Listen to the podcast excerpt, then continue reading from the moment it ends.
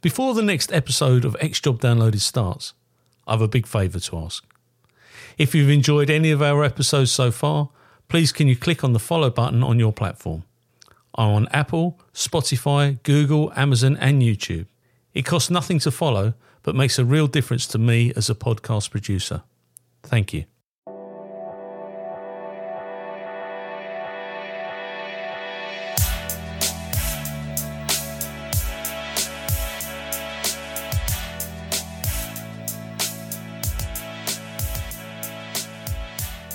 This interview is being tape recorded. My name is Paul Leary, and this is X Job Downloaded. And this evening, I'm going to interview Laura Zimmerman. Now, Laura is a former member of the military, and she now runs her own successful business where she carries out security work with a team of dogs. Um, good evening, Laura. Good evening. Laura, thanks for coming on here. Uh, I mean, we've had the pleasure of uh, working together, but never actually meeting, so uh, it's, it's just quite unusual. But where did life begin for Laura, and what is Laura all about? Oh, that's a deep question. Um, where did life begin? Well, I, as you say in your introduction there, I um, I am ex-military. So um, back in 2006, um, I signed on to join the armed forces, the army. I uh, did my um, basic training, as you do, and became um, a tank transporter for the Royal Logistic Corps. A tank transporter. And, what, as, as in as in those big things that fire rounds from the front of them? No, that that's the actual tanks. I drove the um, the Hets, the Oshkoshes. Yeah, that, um, but you you you you carried those tanks around on the back of a truck. Yeah, all sixty-two, if I remember rightly, ton of them. Sixty-two tons. I mean, I think it was sixty-two off the top of my head, or sixty-five with it being the Remy up variant. So is that a chieftain, or what? What what model is that? That would have um, well, we did them. We did them all. So, but the I think off the top. I mean, someone will correct me if I'm wrong. That was the weight of the um, Chally, the Challenger. Yeah. Um, yeah, they're they're quite heavy bits of kit. Yeah, they are. So, right, so, let me take you back a bit then, Miss. So you've you've gone to school, and did you wake up one morning and say, "Do you know what? I'm going to join the army, and I'm going to transport tanks around"? Oh no. How, so, how did that all um, happen? So I I always wanted to be a dog handler. No matter what, always I grew up with Great Danes, Staffordshire Bull Terriers, Bell Terriers, all sorts. Um, and my dad was in the military as well, and so was my dad's dad. And when I was in my much younger years, I used to go to the cadets. And, you know, family thought it might have been a phase, but I actually really enjoyed it. Um, then I went went and did all my GCSEs, um, business studies, graphic design, um, all that sort of stuff, and went on to further education to sixth form. and I left sixth form and then tasted civilian civvy street, as you would call it.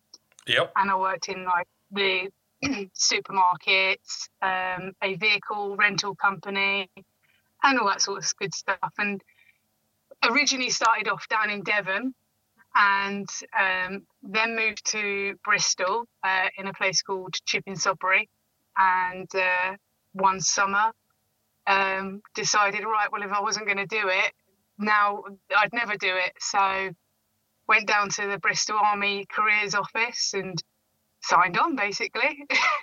Was that your first option, though, being a you know, going in the RLC? So I passed. I passed the um, the tests to do um, uh, be in the veterinary corps. Um, however, I was li- I was I was quite young at the time, and I um, was living in a flat um, above a little spa shop kind of thing. And the uh, landlord at the time wouldn't um, extend the tenancy agreement for more than like two or three months. Right. So I was advised that if I joined in, because they had a big intake for spaces for it, I could join as RLC and then transfer um, to the trade I actually wanted to be whilst in basic training. Right. Which anybody who has heard that uh, before will know it's almost a new darn impossible task to do. Um, but naive little me went, right, no, come on, Ed, I'll give it a go. and uh, yeah, so I joined.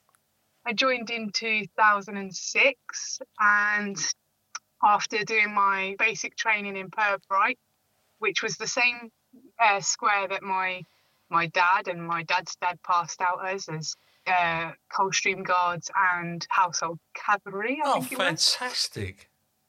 Yeah, I then um, went to um, Deepcut, and that was a lot of fun. And then straight from Deepcut to Leconfield, um, where it was quite uh, apparent that I had uh, very good spatial awareness. So flew through doing the uh, um, your C&E uh, heavy goods vehicle license. Right. And then was back down to uh, whew, no, racking my brains here. Then it was back down to um, uh, Deepcut, and then um, I got pulled into the office one day and said, "How would you like to be a tank transporter?" It's a it's an A A tray they called it at the time, and only so many um, people were selected to go. Yeah, I should think they were. At the time, I um, wanted to stay sort of UK based and um, was umming and ahhing because the first posting would have been in Germany. So sort of bit the bullet and off I went to Germany over in Fallingbostel, over to 16, 16 Tank Transporter Squadron. Which then we had the Army of the Rhine, didn't we? The British Army of the Rhine. So when I when I tipped up in 2007, you had um, Iraq, and uh, then it was Afghanistan kicking off. Um, they they had a rotation, uh, so four troops, uh, Poznan, Stettin, and two others, um, Warsaw, and God, the fourth one fails me. Um, out in Germany, and we basically all the troops did a rotation. So if one was training to go, then you'd had uh, one that was already out, one that was on uh, what they call portal, so rest R and R, and then you had rear party, right. which basically the domestic jobs in the area, supporting. Um, like the so we were we were on the so Fallingbostel was huge, mm. so you didn't just have the RLC there and the tank transporters. We were very small in comparison. So you had a rotation of say four Scots over there. Uh, we had the uh, Fusiliers over there at one point loads of REME um, guys, um, and we used to do support the exercises and all sorts, and just they called it a drag. So you go on drag, and you'd be going off to some sort of exercise area, picking up whatever tracked vehicles, and then bringing them back, which could have taken us pretty much anywhere. So we've been to France. Um, then we came over to the UK and we did. Um, we travelled up and down the country. They the guys have now um, left Germany and they're currently, I believe, in Bulford. Yes. So, yeah. So or can, Tidworth, so can I ask you then? I'm just asking, and I don't expect you to answer. But how many tanks are there in the British Army? No idea. I don't know. I don't know how many there are. How long does it take to transport a 60 ton tank? Say how long? How long to do 100 miles? Well, well, the vehicles can only go if it's in the well, it's in the UK, or you can only go 50 kilometres per hour. Right. So, however long. 30 miles, you know, 30 miles an hour in English money. Yeah, so it's not very fast. Wow. And and so and how would you get a tank to Iraq? How do they how would they send a Challenger out to Iraq? They'd probably go on the back of the, the tank transporters and they'd be shipped over by sea, or they'd go in the back of a uh, a plane. I can't imagine. I mean, I'd imagine. Oh, I don't know. I mean, uh, yeah, but a 62 ton. Well, it's a big old plane. yeah, I, yeah, I know, but I mean, even so, did you you you served overseas, didn't you? Did you ever in Germany? I did. In Germany, did you go on any of the? Because I know that I've had friends that have been out to Medicine Hat. Is it out in Canada where they've done out on the ranges and they've done live firing on the ranges there? I haven't. I haven't done Canada. nor did I do um, Iraq or Afghanistan. Right. Um, I was a bit of a tracksuit soldier at one point, so uh, I liked skiing. So I joined joined up and did some skiing, and was uh, used to go over to do a lot of adventure training in places like Bavaria. And then um, it got to the point where, over the course of a few years, I mean, bearing in mind, I still wanted to be a dog handler at this point. Yeah. Um, and I got trade traded, um, as they call it. Um, and by the time that happened, um, it was even more difficult um, to transfer over to the veterinary corps. Right. So I kind of just rolled with it. So I kind of managed to occupy myself with other things. However, I love tank transporting. You know, it's in it's in my heart, it's in my blood. You know, the guys I worked with, lovely lads. Um, but it wasn't always my calling, if that makes sense. Yeah, but how, Um, how many women were in the tank transporter regiment when you were in? I can count on one hand. One hand. For a long time, there was only about three, four of us. Wow. and um, yeah, it's and this is this was one of my, my slight bugbears um, because for a long for the first year or so that I was there, um, the females that were already there were um, paired up into troops so that they could be sent out to the to places like Afghanistan or Iraq.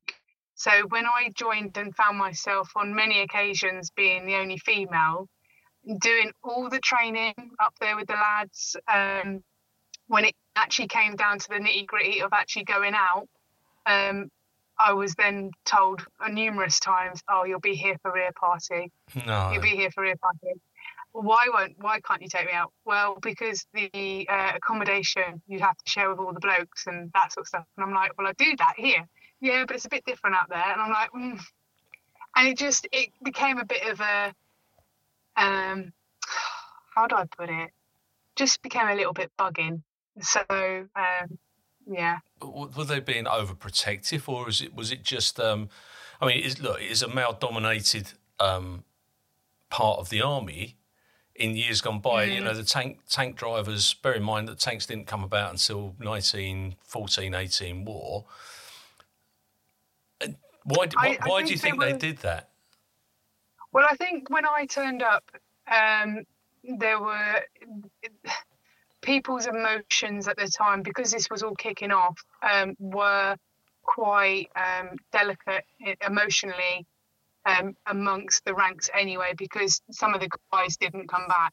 Yeah, So, you know, whether or not, you know, there was an underlining feeling that if they'd taken another female out, then, you know, I don't know. I, I can't speak for the, the, the higher ranks. However, you know, I did my bit whilst I was there. I think it took maybe three or four years for to gain a level of respect from some of the guys. I mean, it was it weren't until we were on an exercise and I had to solo or solo um, pull a Fijian guy out of the uh, cupola top of the the het. This was all under exercise, you know, blank Mm. fire, and all that sort of stuff. And I did it. Do you know what I mean? Not a problem. I mean, yeah, he was a big lad, and I got him out. Not a problem. And it wasn't until he then told the guys that actually I didn't help her. She she did genuinely pull me out when I noticed there was a a bit of a shift in attitude, right. Yeah, which which was which was nice. And then um, we had a PT lesson one afternoon, and I was up there with my my sergeants at the time, having um, just come back from an injury. And after I had a, a captain pull me up into the top corridor and say to me, "Well, you're doing so well. How would you like to be have a little reward and go to Cyprus and work with the UN?" Was like, fantastic. "Oh, oh, if I have to. all right then." Oh, so I you mean, you you know, you I- went to Cyprus? I did. This was, I think, what twenty? When did the the tsunami hit on Christmas Day? It was Oh. 2010, wasn't it? Yeah, I think it was. I was, yeah.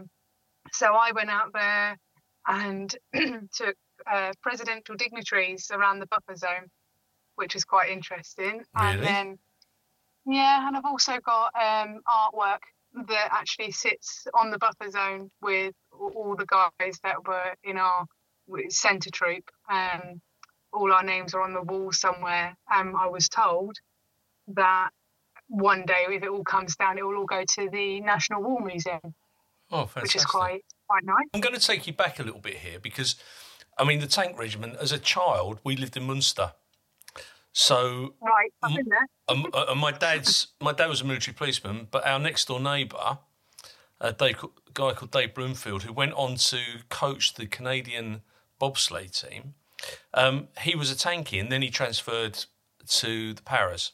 So I've got a picture of me as a very small child, two, three, sitting on the front of a, ch- a tank. But it's not only tank regiment that drive the tanks, is it? There's you've got um, the Lancers and people like that. Do they all drive the same sort of tank, or They- So, um, so I don't drive. I didn't drive the tanks. I drove the Oshkoshes, the vehicles that carry them, because the tracks only have. Um, I mean, I can't remember if I'm being. We're talking some years ago.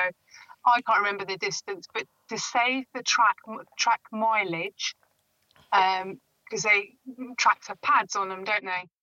So to save, to save the track mileage on the on the um, vehicles, that's why we would then transport them on the the Oshkoshes. so? But were you, were you ever trained to to back the tank off? I mean, you wouldn't back it off because you can turn you- turn the turret round, but So, um, so we we didn't drive the tanks. We knew how to dispose of them. If you know, we were told well the emergency stuff was inside them. yeah, However, when you're loading um, one of them onto the back of a flatbed, you always have a driver.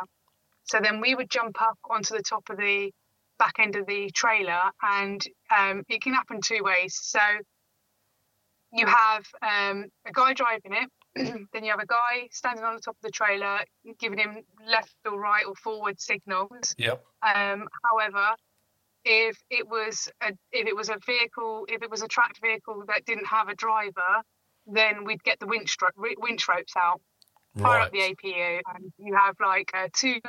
They're very loud. I bet they are. Um, yeah, uh, two winch uh, drums on your left and your right, and you have a load of levers, and you would basically you'd lay your bed out with all your chains and and whatnot, um, and you would you'd have a guide rope that went uh, off the top of my head now. you've got to bear in mind I haven't done this for like 15 years. Um, a guide rope that went under at the back, and then one, I think it was on either the left or the right at the front.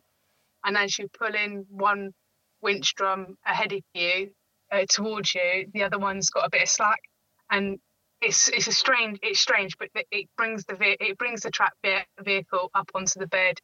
Um, it roll kind of rolls it on, and you have full control. And then when you've got to the point where if you can imagine, if you can imagine the flatbed, you have um, the legs that that go down, if that makes sense, Yep. um, at the back, and then you've got like a, a bit of a, a degree angle where where the the vehicle would then um, pivot.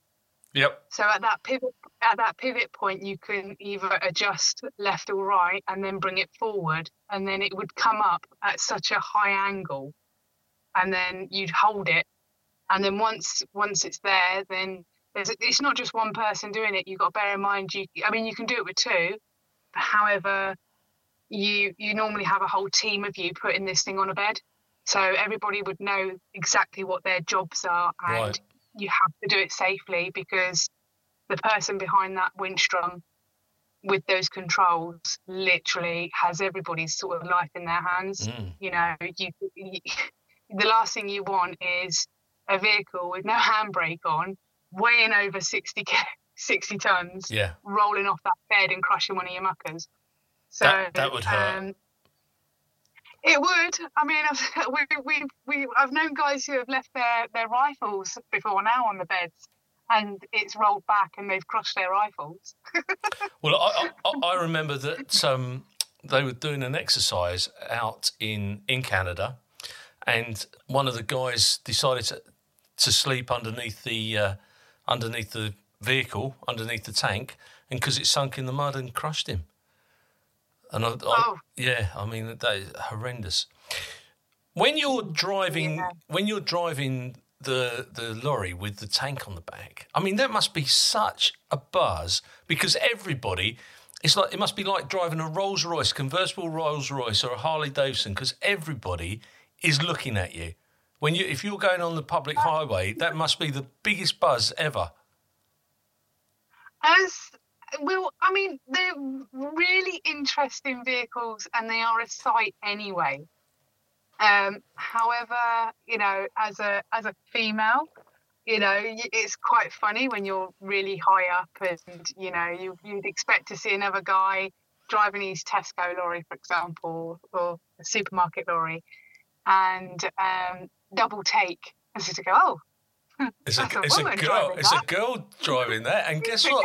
She's she's got a 62 ton tank on the back. Oh, I it, mean, it- I- you know, it- it is it is amazing. I always remember watching them come down from Harwich, but they'd come off a vessel at Harwich and they'd go on a convoy. I suppose back down to Salisbury or somewhere like that, or wherever they were at the time. And it was quite a sight as a kid to watch the army convoys. I'm, you know, I'm, I'm a Colchester lad, so it sort of meant a lot to me then. Um, so let's move to, to Cyprus. You you go to Cyprus and you're looking after dignitaries. Who- were these presidents? That's not as a tank. That wasn't as a tank transporter. that No, no, no. just- no. No, so but so who were these dignitaries? They were just presidential dignitaries that would come for meetings and I suppose just use it as their base. My I didn't really um, take much notice of who they were, if I'm being honest. Right. my job was, was really um, to patrol up and down the, the buffer zone and when, when these these dignitaries would turn up and would want to know more about the area then it would just give them a little bit of history um, of the base really that we knew of that specific area so but we they did they do a they do a, um, a rotation or they did do at the time i mean i believe it's all changed now um, I think it was either six, nine, or ten months or something. Uh, please, I mean, I'll get slated if uh, if I got some of these figures wrong. Um, you know, Not by um, me, you wouldn't. Okay, so anybody, li- anyone no. listening, be kind. Because you know you got to bear in mind you're talking what? Oh God, I haven't done this what in. God, it's nearly 12, 15, I think it's 15 years, 10, 15 years. Right. Um, so um, yeah, uh, so a lot's happened. I mean, I can barely ha- remember what happened yesterday, let alone ten years ago. Um, however, yeah, the, there used to be a rotation um, with UN troops. Uh, so I was situated in what they called uh, Centre Troop, um, based out in Nicosia, and um, it was it was. I mean, there was there's three troops. I mean, you've got the one in the middle, one to the left, one to the right. So uh, we stayed in the um, Ledra Palace Hotel, and I mean, you only have to Google it; you'll see for yourself. It was all shot out. You know, you still have like bullet holes all over the Oh, place. Um, yeah, and we we had a couple of um, uh, engineers with us who quite quite cleverly they we, there was a swimming pool, a swimming pool in the in the the hotel which was based outside, and the you know, us squaddies, you know, on our downtime, really wanted to jump in this pool, you know, height of summer, Yeah. very warm. Um, but it was green and they couldn't take the water out because the sides of the, um, the, the sides would just collapse in on themselves. That's how, um, how di- uh, di- dilapidated, what's the word? Dilapidated. Dilapidated. Yes, I get it. So That's the word, yeah. And uh, that it was. However, to their wisdom, they managed to fix it. Did they? So our downtime, yeah, yeah, they did. You know, that was so we spent many a many a time on our downtime in that pool. Fantastic.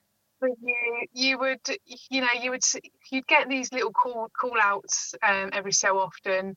You know where because it's either at the beginning or the end of your tour. um, the two sides would throw stones at each other. I mean, you've got to bear in mind that, um, you know, the the buffer zone can be as wide as a football field in some places, but then as narrow as maybe like a meter and a half in others. Wow. Um, yeah, it's and you've still got um, you've still got like people's houses literally as they fled from their houses with their teacups and their dinner plates still set on their table from where they left all those years ago. Did you um, did you ever get into Sorry, the buffer? Did you ever get into the buffer zone? Did you ever cross into that area? yeah, I, yeah, well, I had to patrol it all the time. You Oh, could I never see. stop. Um, yeah, you was yeah. So I, I managed to to see parts of that that country that people aren't allowed to see, which is lovely. And then um, halfway through, um, I took um, food up into the mountains because there's still people out there that um, still have to have food aid delivered to them. Um, Really? And then, um, yeah, yeah. I think I mean I can't remember now. I think it was the Turkish. I want to say Turkish side where they um yeah they go up into the mountains they deliver these great big blue crates with like fresh fruit and veg and supplies basically and then they still at the time i mean you're bearing in mind this is like 10 years ago so like i say it could have changed but um then we went out and did some mine clearing as well so we would so, so you had the guys go out and clear the mines and we just assist them with that And and because you a mixed bag really you changed your, your your your beret at this point, haven't you? You're wearing a blue beret, um, i am yeah United Nations blue beret. So you're working for everybody basically. That's the. What other nations were out there w- with you at the time? Was it just Um, you- I was only with. Brit- Yeah, so I was only with the guys that um, British forces? British Army guys. Right. Yeah. Okay. Yeah, because I think they go, they get Aussies out there and French and all sorts that go and police that particular It's zone. quite funny. It's quite funny. I mean, we had a we had a gig. It's a serious job, but you know, it it it's still quite at the time. It was still quite delicate out there. I mean, I had a, a you, the UN guys. We're not armed. The only thing that we are armed with is a radio and a ballistic vest. And in the evenings, you drive around in the the white Hiluxes with you know you got to remember to put your, your flag up. Um, but you have to be very very careful out there when you're actually on the buffer zone because there are still air pockets along there that are disputed. Right. So, and it could be, uh, you know, the, the, the, the turning of a wheel in, in, in distance of what's disputed and what isn't. And I, I remember going out there and um, a friend of mine who I shared a room with as well, she, uh, we stopped in an area just to do a quick pause, make sure everything was all right. And the next thing you know, we've got some soldier shouting and screaming at us, dog barking at us, and all sorts, you know. And all we could do was like uh, talk our way out of it and just move on. So Wow. you know, you just have to be really careful where you stop on that buffer zone because it's a disputed disputed areas, or in the day being very careful not to go near any stray dogs, Yeah, I bet. which is funny. Yeah. I, I, I mean, now it's probably probably getting a lot of attention at the moment because of the things that happen in uh, in Israel and Palestine. Because obviously, if if we've got British nationals that get involved in any of that and they've got to be evacuated, the um, the Cypriot area, the Cyprus, the base there would be the launch Yeah. pad, I suppose, to do that. And I would imagine that on a clear day you could see it you could see it if you went down Oh, um, really? to the coast you can actually on a very clear day you can actually see see the the area um how long were you in Cyprus? oh so we left oh it was we were there for christmas um so i think it was nine months it was either six or nine months we were there for christmas when the tsunami hit there was Oh, a right. tsunami in the country and it was all plastered over the over the news. Just remember seeing on the news that this tsunami had hit somewhere and wiped everybody out. Mm. I can't remember, if I'm being honest. Um, yeah, and I came home after that, leave the army, then rejoin the army, um, and transferred from tank transporting um, to the um, MPGS. So you you, re- you rejoined. Yeah, so I, I went after that Cyprus, uh, after my stint in Cyprus. Um, I the there was talk about um, 16 tanks um, leaving Germany. So within a year, they had left. When I left, um, I signed off, um, did the whole um, meet another soldier, get married, leave. He stayed in for a while, and I had a baby at the time, and you know it was the risk of being um, having a, a, young family and being split up into two different areas that something would have to give. Yeah. So um, so we made the decision that I would you know take leave. So we did that, and um, we got posted down to um, Bordon, Hampshire. Right.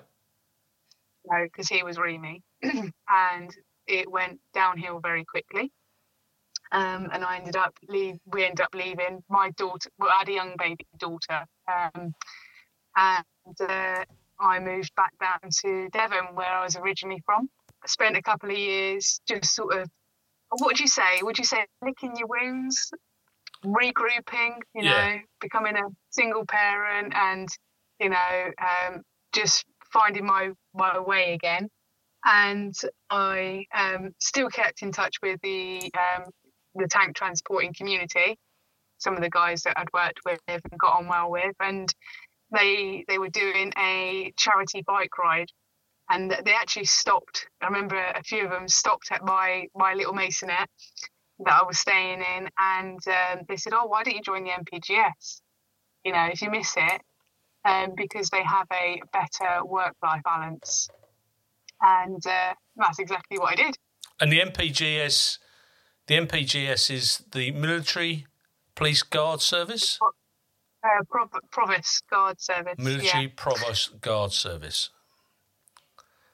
And they they are a regiment in the army, or how does that work? They are classed as regular army. However, um, they fall under the category of non-deployable. Right. So, which means that you're never going to um, be called up for the likes of uh, uh, an operational tour. Um, you sign a you sign a different type of contract. Off the top of my head, it was something like if you're needed anywhere else, then the most it would be sort of 20 to 30 miles to the closest base that you are currently at most of the time. Right. So, um, so I joined. Oh, I I joined um, in. I looked after the guys down in uh, what was it, Dartmouth, BRNC. Oh, okay. And I, and which was great because I lived in Newton Abbot at the time, um, so it was it wasn't too far far to to, to commute. And then um, I still had this burning desire to still want to be a dog handler. And um, I to the point that even they didn't have they used to have a dog dog um, working unit at BRNC. However, they've gone and disappeared now, uh, but they still had the old kennels. And uh, I remember in my downtime when I was on a shift there, I'd do up the do up the kennels in BRNC because I used to take my own little dog with me um, to work. Uh, you know, only a pet dog. Yeah. and um, I then then found out that uh, they had a working dog unit in Wattisham in Ipswich, and I was like, "Great, can I go? can I go? Shall I? Shall I? You know, take that plunge?" So I did, and um, I think it was. I think we're looking at 26. I want to say 2016. Um, we, me and my daughter, and my little Cavalier King Charles Spaniel. we just, you know, packed our bags and off we went to Wattisham. So and I've been here ever since. Sing, single mum Laura takes mm-hmm. her child, a, a, Cavalier King Charles, and then takes on another dog. A working dog? No, no. So um, I I went to so I got to Wattisham, and um, I mean I did meet a guy that you know quickly did quickly you know um, started started and finished or finished as quickly as it started, and um, I then met my partner, and um, I was a single parent, one child, wanted you know just doing the uh, the routine of four on, four off, you know, juggling childcare at god awful hours, and um, I wanted to do the dog handling at Wattisham. and they they're nice guys. They are nice guys. I you know I sit here and I you know I won't you know, run them down. However, dogs who walk around a camp patrolling aren't the sort of dogs really that would, although they're still trained to do the same and they're still current to do the same, there isn't the excitement, maybe might be the right word, yeah, as if you were going to do it on a operational tour. No, of course. So, I mean, love them to bits, but I kind of saw them as being glorified dog walkers, and really nothing was happening. I will, I will, I edit, mean- I will edit some of this because you've got to work around, live around some of these people. No, no, no, no, no, no. It's fine. No, it's absolutely fine. I've I've said it to them as well. You know. Um. Anyway, so you know, I wanted to do it, and I again was faced with you're a single mum. Surely you can't work nights. You know, you're a woman. A lot of misogyny, if I'm being honest. And I um, I met my partner, and we had our youngest, who is now what four. And it just got to the point where, you know, when somebody says, "No, you can't do it," no, no, no, no, and there isn't really, um, for me, I don't accept the word no.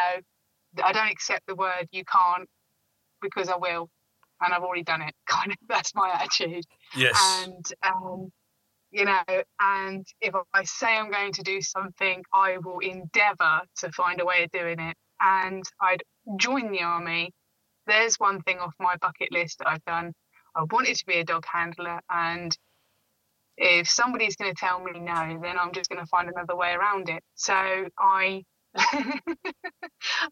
you know, I, I, put- I, was- you know, I, I suppose that's a good female trait. Really, we know when to be stubborn. yes. But um, yes, so I had my my youngest. Um, she was born poorly, and this was just on the cusp of lockdown. oh, Uh, did some, did some research, and uh, you had to do your SIA licensing um, to even become a security guard, and then to um, I wanted to do everything properly by the book. So I went and did my NASDU with a company in uh, Luton. And cool, you'll never forget, you'll never forget the first ever working dog you've worked with, ever. Lovely dog, Cara, her name was. She was an old um, Mally, old Mally dog, but she was spot on. And she they'd retired her, but she was good enough to ha- train other people or train yeah. dog handlers. And um, yeah, I just took to. I think I just took to it like a duck to water. Really, I've just the way I see it is I've changed my rifle for a dog because the rules of engagement and the orders or you know that you give are very similar to um, to how you would speak to a dog or how you would you know how you would fire a weapon to how you would deploy a dog are very similar um, and that was really good transferable skills. Um, so i then came to be a dog handler but i didn't have my own dog. Um, but i had the, the foundations there. So i went then to um, basically work the circuit as a security guard. And I came up with it. I came got not so far from where I live actually. There was a company, and because we were on the cusp of uh, lockdown, um, he had he had pups, and I did not want one of his pups. I don't know if you, Paul, if you're of a certain age and you remember the K9 movie um, with, is it James or Jim Belushi? Um, yeah, yeah, yeah. yeah. And he, he had a yeah. German Shepherd, yeah, German Shepherd um, called Jerry Lee. Now, I wanted a Jerry Lee. Naivety there. Um, and because, and everybody, you know, even to, to this day, you know, I, if I turn up in my vehicle, it's oh, you've got a German Shepherd in the back. No, no, no, no, no. so I I found this company and and he, they seemed really keen that I'm fresh out of the army and I'm keen to learn. And they talked me round in having one of these pups, uh, which was a Dutch herder crossed with a Mallee. Wow. And and um, I was a bit naive, if I'm being, you know, there was some, you know, naive at the time. Uh, and I agreed. However, it was a massive, massive learning curve. The equivalent of the breeds of dogs, I mean, you've got an Alsatian and then you've got a Dutch herder cross with a Mallee. It's the equivalent of um, passing your driving test, and instead of jumping into a one litre Corsa, jumping into a Ferrari with this Mallee cross Dutch herder or whatever. Yeah. So she very high drive, and then she hit her first season, and it got to the point where you know uh, I wanted to tie her up to the fence that I got her from and walk away. If I'm being honest. Oh really? Um, she was she was she is she still is uh, but you know i i you know won't won't give up easy i will not give up easy and i stuck with it and unfortunately the the guy that i got her from made all these promises yes we'll help you train her you know get you through your NASDU because how you know you can have your NASDU certificate to say that you're competent to working with um, a working dog. But then you can also have a team certification, which basically is like a license for you to work with that dog, and a third party has assessed that animal to to prove that it is capable and it ain't just a dangerous dog that bites kind of thing. Yeah. And um, and that you're competent with it. So, and that was my aspirations. You know, I wanted to be team certificated under NASDU, um, with a dog. And okay, I wanted a Jerry Lee. However, I got a, a Nala, which is my, my dog now. And she turned out to be a cracking dog. However, I needed a lot of help, but I had to go and seek that help elsewhere from the person that I got her from. Right. And yeah, it, it, it, it cost me thousands actually. Really? And uh, yeah, I, I paid what four thousand pounds in the end. Um, to so I did all the the basic obedience, and by the time she was two, um, she I sent her away um, to, to for four weeks, just basically uh, like an intense um, uh, what they call it protection work because I couldn't do that protection work on my own. Um, I'm not going to teach that dog that it's okay to to potentially bite me. So that's you know that's somebody else. I'm not going to. It's quite dangerous, isn't it? Really. Oh um, yeah, absolutely. So um, that's what I did, and then I got her back. Um, spent a week or so with her, re- rebuilding that bond with her, and then we both went away again, um, and we both got assessed, and she passed. Wow. So, and she's she's had my back a few times, Paul. She's, uh, I mean, I'm going to be biased, aren't I? But I mean, she's. A, I'm so glad I stuck with it because she's a phenomenal dog. Uh, I, I, yeah, I mean, I, I have I haven't had the pleasure of meeting her yet, but I know that the people that you worked for for us um, are very, very impressed with her and the work that she's done. What What does the future look like for Laura? I mean, this is a, the security world is murky, and the, the dog world can be even murkier because they're not all Lauras out there. No, so I, if I'm being honest, I never intended to set up my own security company. If I'm being brutally honest, However, you know, after working a, a, a few years in, in around the circuit, I had people that I worked with because I would ask questions. I'm not afraid to uh, asking the the questions that might make somebody feel uncomfortable because you know it, it, I probably sometimes don't have a filter. um, but um, it got to the point where I had other dog handlers and people that I worked with um, basically say to me, look, you know, if you were to ever do this on your own, we would come with you. And it kind of went from there, if I'm being honest. Um, and I, what I learned through, so before I even went and looked for clients, Paul, I made sure my paperwork was in order first.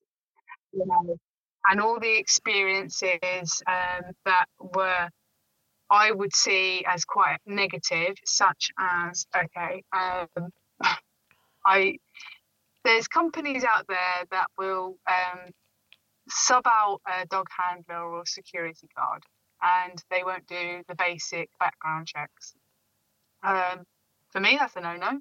Absolutely. Sometimes a security company um, you know, will just pin drop somebody they've perhaps met off of Facebook, a location, tell them a key's under a rock, and then get that person to go and look after that site, having never been on that site before. Incredible. Now, I've and I've seen it. I've not done it, but I've I've se- I've seen that, Paul, and it just it just occurred to me that you know things need to sort of change a little bit and what I have found is the way that I work is quite different to a lot of the security companies out there. Yes. So, um, underpins what underpins us is um, citation.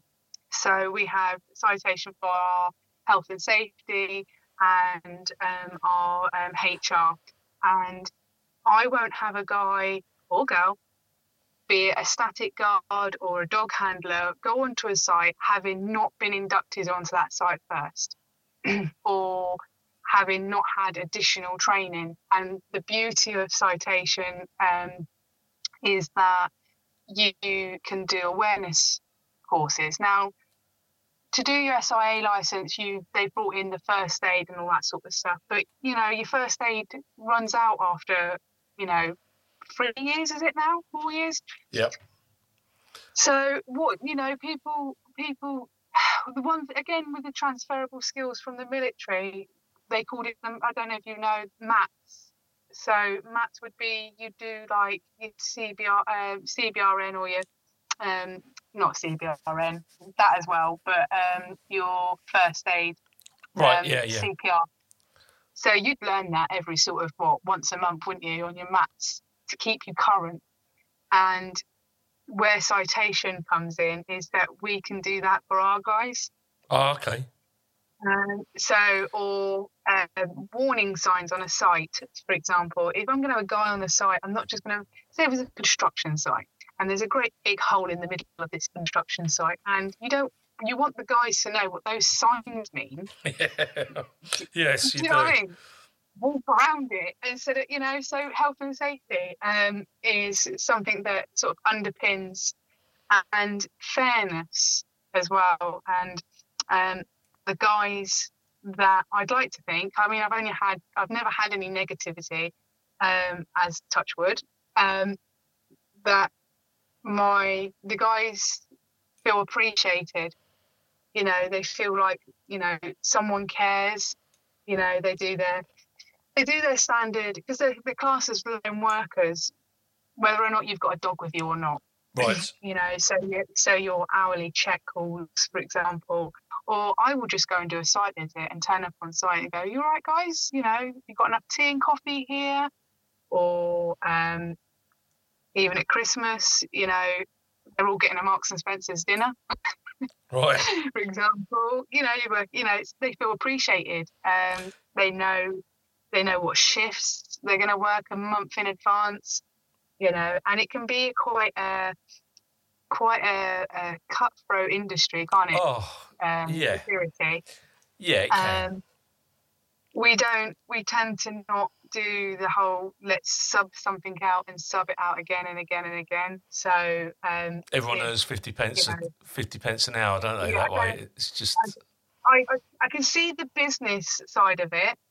However, you know, the guy on the ground is the one doing it. I agree. You know, and I let I, I give my guys enough enough rope if that you know, Yeah. and they're adult at the end of the day. Yep. They should know the standards, the values and standards that we hold. And this is why we don't like to sub and sub and sub and sub, because for the um, client that um, brings us in to secure their site in the first place, there needs to be continuity. It needs to be safe. Do, do you understand what yeah, I mean? yeah, yeah, no, absolutely, absolutely. No, I absolutely Um, agree. and to provide a good service and to be fair all round. I mean, it, it just it, it baffles me. It just baffles me, and I perhaps sometimes should be a bit more hard faced, but I just that isn't part of my makeup pool. So I this this company is growing um, through word of mouth, through our honest intentions and our ability to do what we say that's on the tin.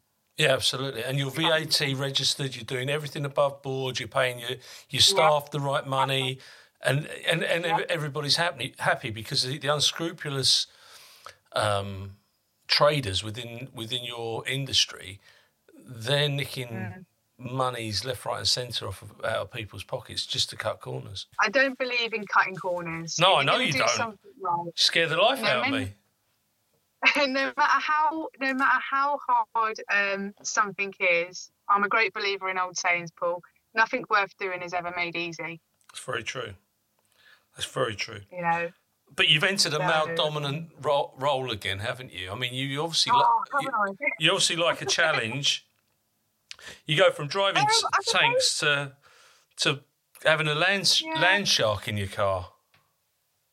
Well, uh, I suppose, uh, to be honest, I suppose uh, perhaps it's all I know, really, now. After, what do they call it? When you're working, you know, with the. You, like you- you do with you're Scotland, going to prison. You're institutionalised. Yeah. Yeah. And you kind of, I kind of know what I'm getting with the blokes, if I know, if you know what I mean. You know, they they will give as much as they get, um, and they know it. Do you know what I mean? But in a in a n- not in a um, a harsh manner. You know, it's you treat people with respect, you're going to get a whole lot more back. Yeah, you are. and that you know you you don't you, you know I've had and one of the guys that works for us um uh he was promised the world promised the world and he gave a lot of loyalty to a company. And um he never had he never got a he never got the career progression that he wanted hence why he's now with me and LNC um because he can see he can see a future in it. You know, he gets treated with respect. You know, he gets asked and not told. And there's a lot to be said for that. You know, he gets asked whether or not you know he's available. Um, you know, if you just if you just start shouting. I mean, tonight, for example, the guy I'm talking about there, he's he's off tonight. I've given him a, a night off. He wanted a night off. Um, and I have no problems in rolling up my sleeves. And as I speak to you now, I've got two dogs in the back of the car sitting on the site that he normally looks after. Don't mind. You see, you know, I will never expect the guys that work for us do anything that I wouldn't be prepared to do myself. No, of course. But that's lead, So- that's leadership. That's proper leadership. You haven't sat somewhere and typed an email and expected to everyone to have read it. Laura, I, I say this to everybody because this is a police thing, but have you got anything you'd like to add, alter, or correct in relation to what you've said this evening? Uh, only that um, please don't don't batter me if I've got the weights of a Chally two wrong. well, it's been that an, was a while. It's been an absolute pleasure to talk to you, um, and I'm very grateful for your time. And I look forward to catching up with you again soon, and hopefully I'll get up into the wilds of Suffolk and uh, we can meet up for a brew. That'd be lovely. Okay. Thank you for having me. No, not my absolute pleasure.